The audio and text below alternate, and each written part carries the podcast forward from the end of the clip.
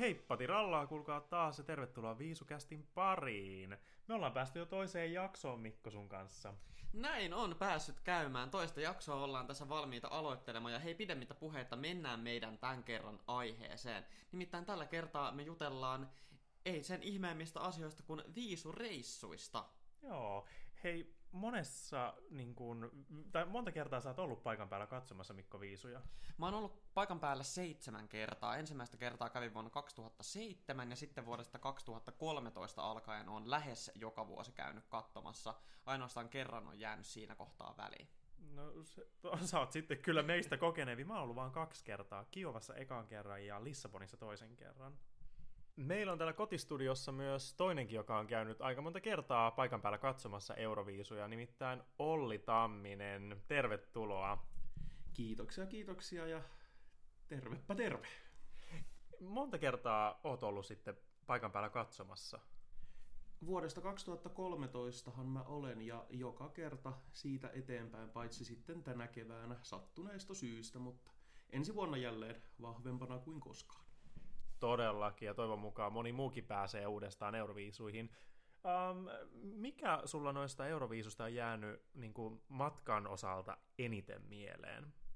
Kyllä musta tuntuu, että se on ollut toi Lissabonin reissu, kun me oltiin aika isolla porukalla silloin liikenteessä ja silloin sattui ja tapahtui.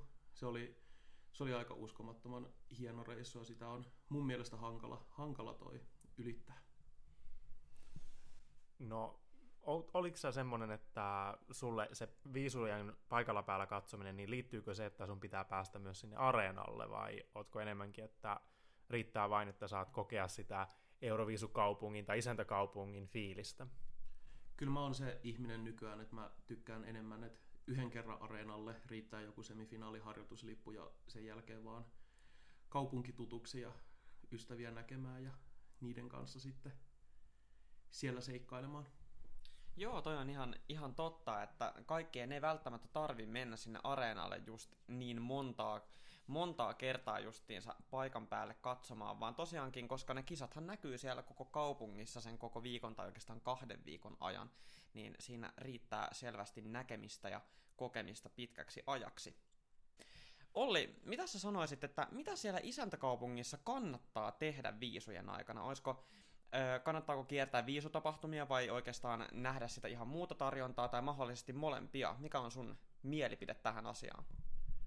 Mun mielipide on jotenkin se, että kaikkea kannattaa nähdä. Kannattaa käydä siellä toi, toi virallisissa viisupaikoissa, esimerkiksi siellä Eurovision Villageillä, jossa artistit on esiintymässä päivisin. Ja sitten tietenkin yö, yöt tulee vietettyä sit enemmän tai vähemmän useasti tuolla, tuolla, tuolla paikallisissa, paikallisissa, kerho, y, paikallisissa yökerhoissa, jotka on muutettu viisojen ajaksi tuollaisiksi 247 viisudiskoiksi käytännössä, niin ne on, ne on kivoja paikkoja öisin, mutta mä tykkään just kierrellä myös kaupunkia ja nähdä sitä, nähdä sitä vähän ei niin tavallisimmista, tavallisesta suunnastakin, että tykkään kierrellä isäntäkaupunkeja. Mun täytyy kyllä tuohon tarttua justiinsa, että tuo isäntäkaupungin näkeminen on siinä mielessä tosi mielenkiintoista, että se, kun olet siellä areenalla, niin sehän kuluttaa tosi paljon energiaa. Sulla menee tosi myöhään siellä ja sitten sä haluat nukkua seuraavana päivänä tai sä saatat lähteä jatkoille. Niin kyllä se on aika haastavaa yrittää tasapainottaa siinä, että monesti tulee vähän semmoinen, että et ei nähnyt tarpeeksi siellä itse paikan päällä niin kuin sitä muuta asiaa, kun oli koko ajan sitä semmoisessa pienessä euro, niin kuin Eurovisu-pilvessä. Joo, siis todellakin, että mä olin 2013 ja 2014 molemmilla kerroilla ostin sen lippupaketin, jolloin, jolloin tuli sitten joka päivä seistyy siellä areenan edellä, edessä ja jonotettuu se kolme tuntia, että pääsee hyville paikoille, niin käytännössä siinä meni koko, koko viisureissu siihen, että, että, että jonotti kattoshown, meni nukkumaan, heräsi seuraavana aamuna, teki ehkä jotain ja sitten meni taas jonottamaan sinne. Et nykyään, nykyään mä oon jotenkin löytänyt paljon paremmin sen, sen, sen tasapainon siinä, siinä tämmöisen viisuilun ja kaupunkiin tutustumisen välillä.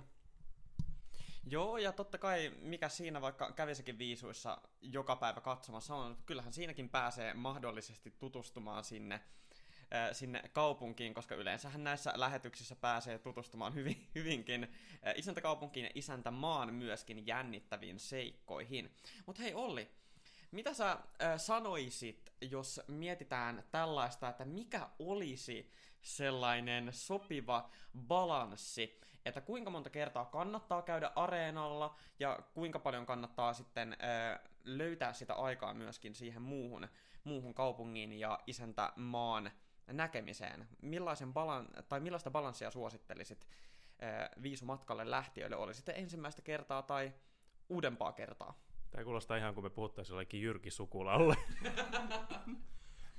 Mun mielestä on jotenkin hyvä, että pari kertaa, ainakin just ensikertalainen, pääsis, pääsis tonne, tonne areenalle katsomaan, että miltä se tuntuu sieltä, koska se on suorastaan absurdi fiilis, kun pääsee oikeasti näkemään sen, sen areenan, josta on katsonut harjoituspätkiä ja nähnyt kuvia ja sitten sit se on oikeasti siinä edessä, niin se kannattaa jotenkin kokea mun mielestä, mutta sitten kuten on sanonut, niin ehkä, ehkä ei nyt ihan joka iltaa kuitenkaan, että ehtii muutakin siellä näkemään.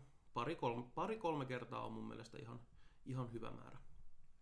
Sä sanoit tuossa, että sit illat venähtää siellä Euroviisuklubilla tai näissä, kun on joka ilta tapahtumia, niin mikä semmoinen, kun siellä yleensä esiintyy näitä vanhoja artisteja eri vuosilta, niin kenen artistin näkeminen tai kohtaaminen on sulle ollut sellainen niin kuin mieleenpainuva? Mulle jotenkin mieleenpainuvaa on ollut Luxemburgin vuoden 1973 viisuvoittajan Anne-Marie Davidin näkeminen. Hänen keikkansa jälkeen, muistaakseni tämä oli Viinissä, oli se Viinissä kyllä, joo, niin, niin, niin sen keikan jälkeen hän oli siellä ottamassa yhteiskuvia ja jakamassa nimmareita ja tämän tyylistä, niin mun hyvä ystävä on valtavan iso Anne-Marie David-fani ja hän aneli multa, kun sai kuulla, että sano terveisiä, sano terveisiä suurelta fanilta Suomesta, niin mä päätin yllättää tämän mun ystävän ja niinpä, niinpä mä sain Anne-Marie Davidilta videotervehdyksen tälle mun ystävälle. Aww.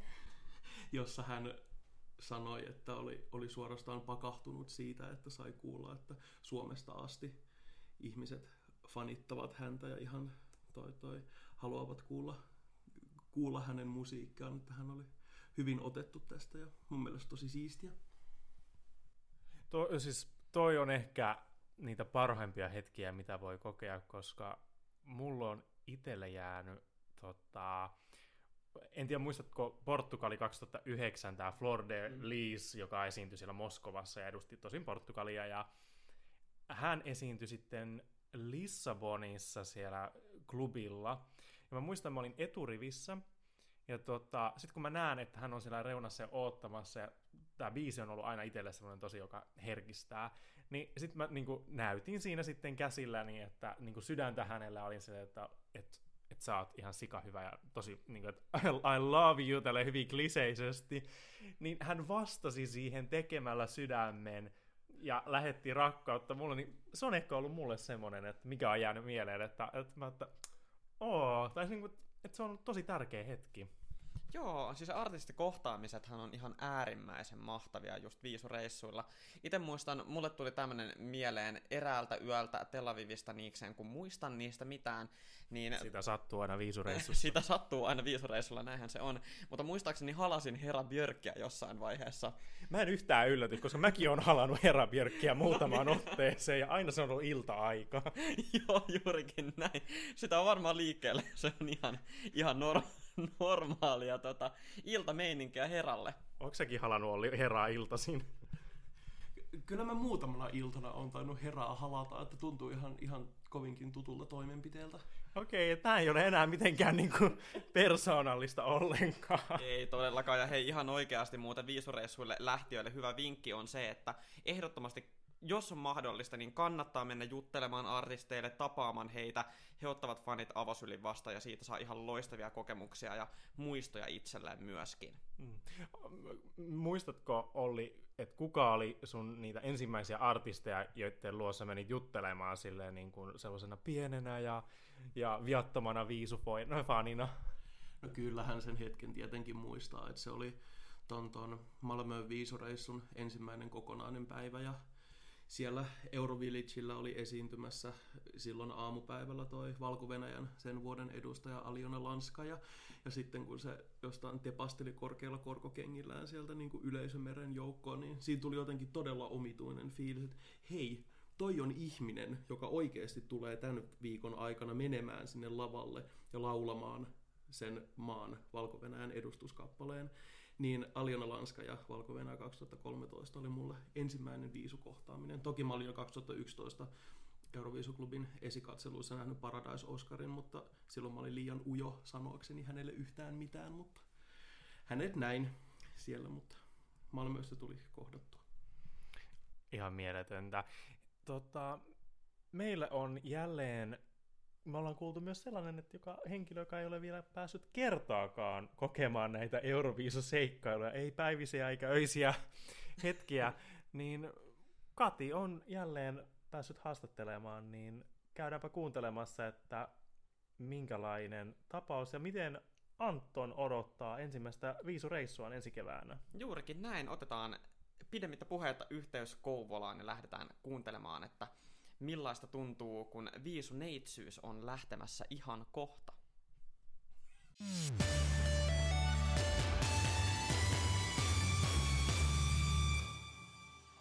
Tervetuloa munkin puolesta meidän toiseen viisukästiin. Mun nimi on Kati Wikström ja haastattelussa on viisumatkailun ensikertalainen Anton Vahla. Anton, sä oot menossa ihan ensimmäiselle viisumatkallesi Rotterdamiin ensi vuonna. Miksi sä päätit lähteä juuri nyt? No siis eka moi munkin puolesta, että jotenkin tuntuu oikealle niin kuin nyt just lähteä. Mä täytän tota joulukuussa 18, niin mä olen enää niin kuin alaikäinen, niin sen puolesta jotenkin täydellinen ajankohta. Toukokuussa mulla ei ole koulua, kun huhtikuussa on noin ylioppilaskirjoitukset, niin ne jos sattuu siihen, niin se on sillä aika kiva. Täydellinen ajankohta. Pääsee just sillä vähän rentoutuu niiden jälkeen, niin kyllä niinku kelpaa. Aivan. No kuinka kauan sä ajattelit olla tällä viisumatkalla sitten ja missä sä majoitut ja millaisella kokoonpanolla oot menossa? No kyllä mä ajattelin niinku ottaa tähän kaiken ilon irti, että jos on kaksi viikkoa ihan oltu, tai ainakin nyt varmaan sen viikon. Joo. Ja meillä on sellainen noin kuuden hengen porukka, että se on aika sellainen hyvä. Ja just tää yksi mun kaveri Mikko on niinku hoitanut sitä majoituspuolta. Ja sieltä just tulikin tietoa, että noin 300-600 euroa tulisi se majoitus ole. Ja vissiin saa ihan hyvän paikan sieltä jostain Joo. aika suppot läheltä. Mutta se riippuu vielä vähän, että joko se on silleen, että siellä on joku setä meidän kanssa niin kuin kotona majoittaa meidän. Tai okay. ilman. Sedän kanssa ilman. Joo, et sit se on vähän kalliimpi. Joo, okei. Okay. No mä otan kyllä aika paljon silleen, että mä oon kuullut niin paljon ja mä, oon niinku, mä halusin niinku jo viime vuonna päästä sinne, mutta kun alaikäinen nyt kun on, niin sehän on onnistunut. Niin sit kun tänä vuonna pääsen, niin kyllä mä niinku ootan aika paljon. Et se just jos pääsee sinne paikan päälle mm. ja just kaikki noi Eurofan kahvet, kaikki noi, että kun niihin pääsee. Ja sitten on se hyvä porukka siinä, niin kyllä silleen ikimuistella reissu, jos tulee, niin se on hyvä. Millaisia juttuja sä oot kuullut näistä viisumatkoista? No mä en tiedä kuinka perheystävällinen nyt tämän pitää tota olla. Että, mä oon kuullut vähän kaikenlaista. Että, tota, Se on vähän siistiä. Joo, no siis mä oon kuullut, niin kuin, jotkut vetän ihan ensi kännejäkin ja sit mä oon kuullut, että jotkut myöhästynyt lennolta ja oikeastaan dramaattisia juttuja. Viisut on tänne draamaa. Joo, ehkä paras juttu oli se, kun viime vuonna tota, mä heräsin jossain seitsemän kahdeksan aikaa ja mun yksi kaveri oli just siellä Tel Avivissa viime vuonna ja se laittoi mulle viestiä sit aamulla ja se oli kävelees samaan aikaan kun mä olin menossa kouluun, niin baarista kotiin niiden majoituspaikalle. Ja sitten hauskin oli se, että mun kaksi kaveria oli siellä mukana. Mm. Ja sitten mä niinku näin kuvan, missä ne niinku oli löytänyt toisensa, niin se oli kyllä vähän semmoinen, että ei hitto, että mitä mä nyt oon missannut. Niin, niin. En ollut itse siellä reissussa paikan päällä ja sitten tästä vielä vuosi eteenpäin, niin mun kaverit on vieläkin yhdessä. No onko jotain, jota sä odotat eniten siltä, jotain, jota sä ehdottomasti haluat tehdä siellä paikan päällä?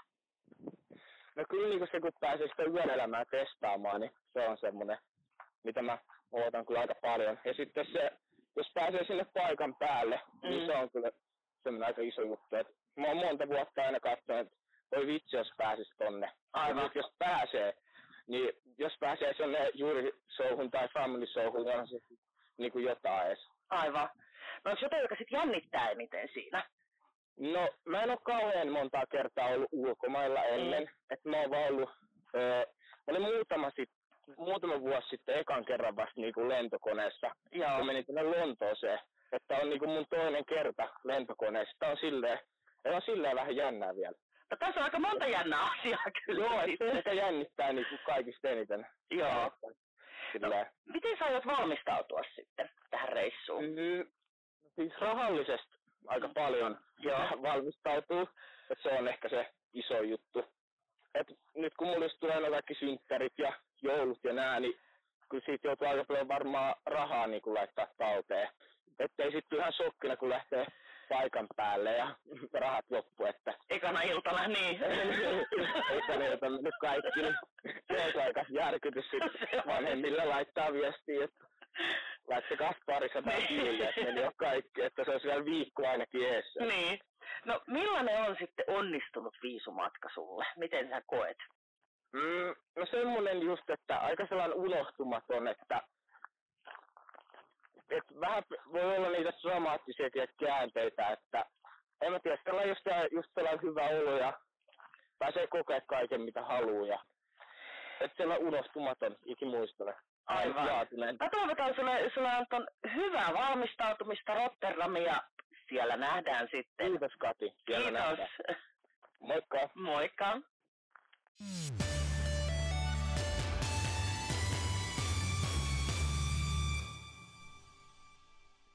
Oikein paljon kiitoksia Antonille ja oikein paljon kiitoksia tietysti myöskin Katille. Hei, ei muuta kuin Antonille oikein paljon onnea ja seikkailumieltä tulevaan viisureissuun kauniiseen Rotterdamin kevääseen.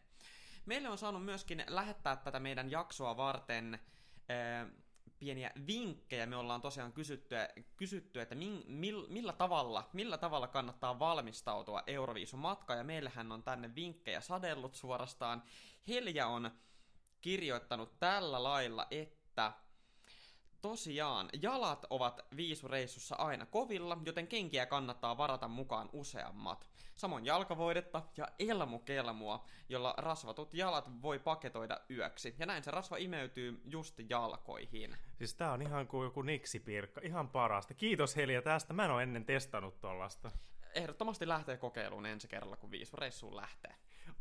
Onko sulla Olli jotakin tiettyjä niin kuin erikoisuuksia, mitä sä koet, että kannattaa ottaa mukaan viisumatkalle? Koska jos seitsemän kertaa on paikan päällä ollut, varmaan on tapahtunut asioita, niin ootko huomannut, että no ensi kerralla mä ainakin otan tämän mukaan?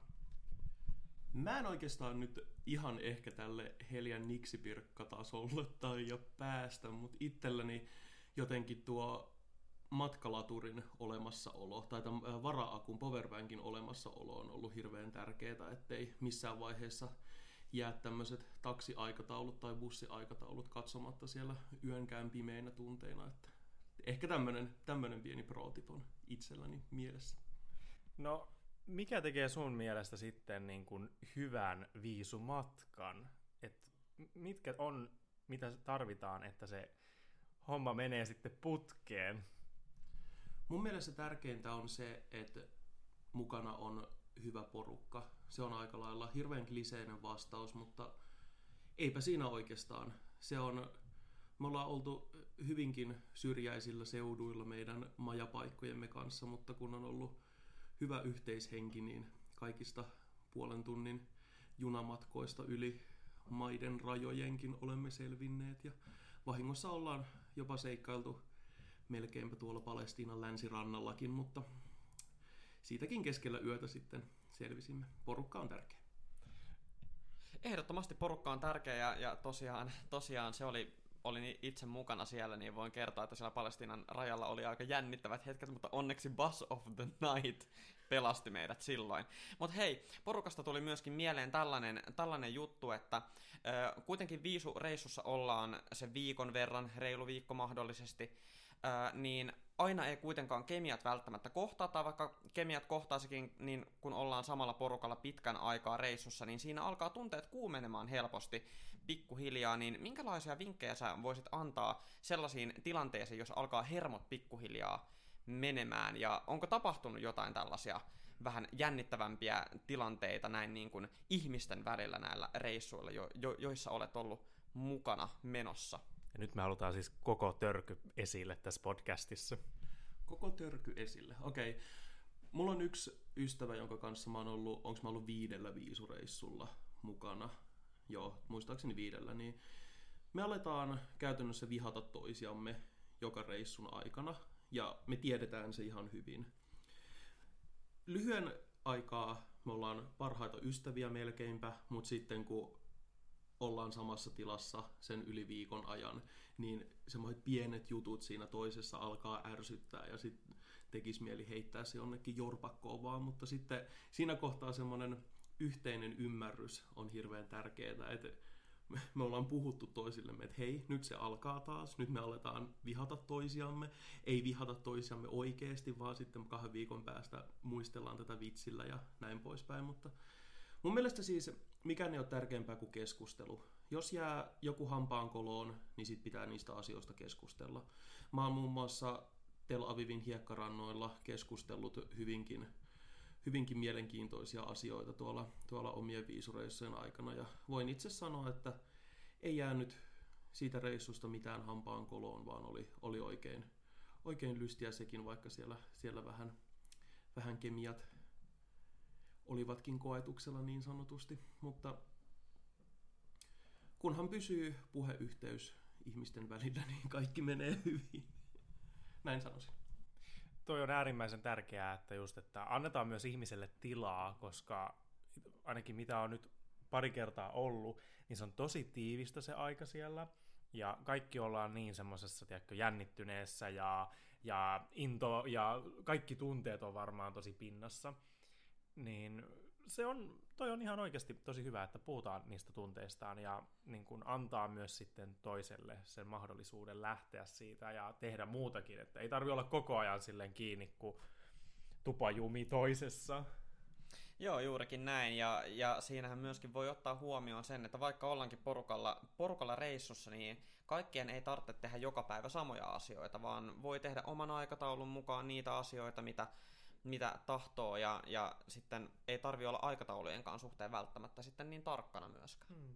Tuosta Helian viestistä hän puhuu myös siinä, että hän suunnittelee aika tarkasti myös sen, että, että missä on areena ja että miten hyvät kulkuyhteydet, niin noi on kyllä todella tärkeitä, että just jos lähtee ensimmäistä kertaa paikan päälle, niin ehdottomasti katsokaa, että missä se ihmeen areena on ja pääseekö sieltä ja missä se teidän asunto on, koska muistan välillä, että jossakin Kiovassakin kun liikku, et osaa kieltä, kaikki on ihan niin kuin ihan ihmeellisillä aakkosilla ja kirjaimilla ja kukaan ei osaa melkein englantia, niin kyllä siinä vähän äitiä tulee ikävä, kun oot...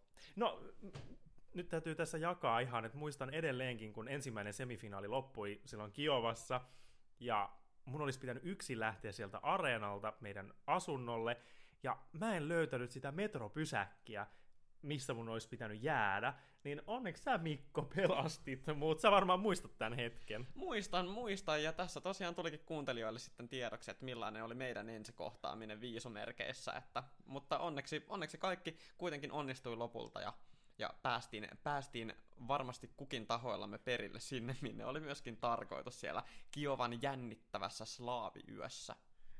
Joo, siitä slaaviyöstä ei kyllä mitään unohtunut. Ähm, Mutta puhutaan vielä myös muistakin valme- niin kuin valmistautumisista.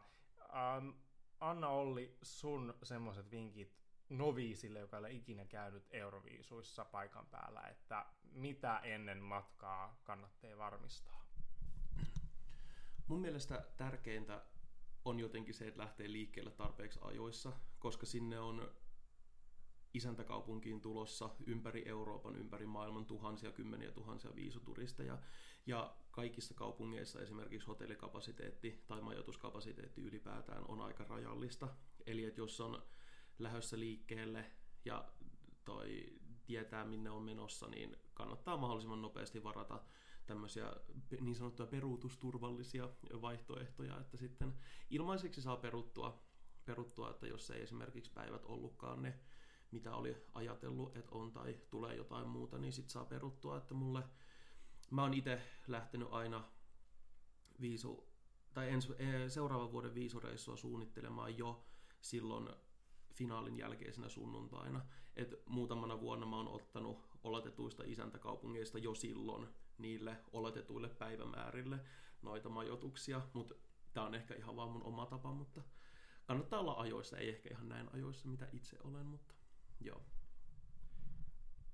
Mun täytyy jakaa se, että kannattaa myös katsoa, että onko rokotukset kunnossa, koska kun palaamme jälleen tähän Kiovaan, niin tajusin sitten vasta reissun jälkeen, että aa, hepatiittirokotteet olisi ollut hyvä olla kunnossa. Ja eihän meikäläisellä niitä ollut silloin, että tämä on ehkä tämmöinen pieni, mutta tosi tärkeä juttu. Joo, kyllä, ja, ja näin tässä oppii itsekin uutta, että eipä ollut itselläkään siellä Kiovassa hepatiittirokotukset kunnossa. Mitenköhän Israelissa, olisikohan sinnekin tarvinnut jotain, eipä ollut rokotettu, kuulkaa sinnekään, että kannattaa, kannattaa tehdä todellakin hyvää etukäteisvalmisteluja siitä, että minne on menossa, ja sitten myöskin, että millaisia vaatimuksia sitten vaatimuksia on tietysti terveysasioissa, mutta myöskin ihan semmoisissa sosiaalisissa asioissa on hyvä, hy, hyvä vähän tutustua siihen paikalliseen kulttuuriin etukäteen, että osaa vähän odottaa, että millaista meininkiä on luvassa. Toi on todella niin kuin hyvä pointti, koska sen huomaa todellakin eron ainakin Itä-Euroopassa, että miten niin kuin, ja Keski-Euroopassakin huomaa sen, että miten ihmiset reagoi suhun ja miten siellä käyttäytyy. Yksi esimerkki tämmöinen on, että mulla oli Hollannin lippu tuolla äh, Kiovassa, kun mä kuljin metrossa, ja paikalliset oli ihan tyrmistyneitä, koska he luulivat osa, että se oli Venäjän lippu. Joten laitoin hiljaaseen taittelin silleen reppuun ja ajattelin, että okei, ehkä tässä ei aiheuteta hämminkiä paikallisissa, koska no, tiedämme nyt tämän Krimin sun muun vastaavan maailmanpoliittisen tilanteen. Joo, nämä liput on aika mielenkiintoinen ilmiö myös, että että, että mulla on yleensä ollut tapana kantaa San Marinon lippua mukana, että riippumatta siitä, että pidänkö kappaleista vai en, mutta se on tämmöinen vähän perinteenomainen jo, niin muutaman otteeseen itsellenkin on Italiaa tullut puhumaan, että kaikkea sitä. Että, että, että, tämä on yleensä semmoinen, mitä ei e-, etenkään tavalliset, tai siis ei Euroviisuharrastajat tajua silleen, että ei välttämättä kanneta sitä oman maan lippua, vaan mukana on myös suosikin lippu. Tämä on myös tosi kiva itse asiassa. Öö, mullehan kävi vuonna 2014 niin, että mulla oli hyvin erikoinen suosikki siinä vuonna, että ykkössuosikkini oli tämä Latvian Cake to Bake äh, Arzemnieki yhtyeen laulamana, niin sitten tuolla, tuolla, tuolla äh, Euroklubilla tai Eurofan Cafeessa törmäsin erääseen tanskalaiseen naiseen, jolla oli hänellä myös Latvian lippu, niin mä olin, menin hänen luokseen silleen puhumaan, että onkohan sulla nyt vähän väärä lippu, kun täällä näitä Itävallan lippuja sattuneesta syystä aika paljon tänä vi- t- tällä viikolla on näkynyt, mutta hän, hänellä oikeasti oli Latvian lippu eikä ollut Conchita faneja, niin ystävystyimme sitä kautta ja edelleen kun näemme, niin rallattelemme sitten Cake to menemään siellä.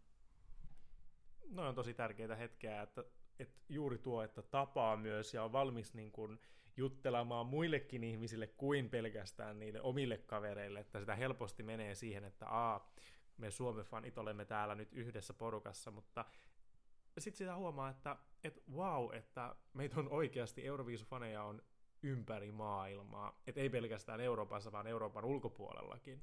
Kyllä, Euroviisureissut ovat siis toisin sanoen erittäin laaja, a, laaja-alaisia elämyksiä, näin ehkä voisi sanoa. Siellä on kohtaamisia, siellä on elämyksiä, mahtavia kokemuksia tarjolla, joten ehdottomasti ei voi muuta kuin suositella lähtemään Euroviisumatkalle. Ja toivottavasti näistä tämän jakson puheista on ollut jotakin, jotakin hyötyä kuuntelijoille ja on saanut jotain, jotain eväitä sinne omaan reppuun sitten, kun lähtee pakkailemaan sitä omaa viisureissua varten. Ja me aletaan pakkailemaan tämä jakso loppuun. Me kiitetään Olli tosi paljon sua ja saat vissiin lähdössä ensi keväänä mahdollisesti Rotterdamiin.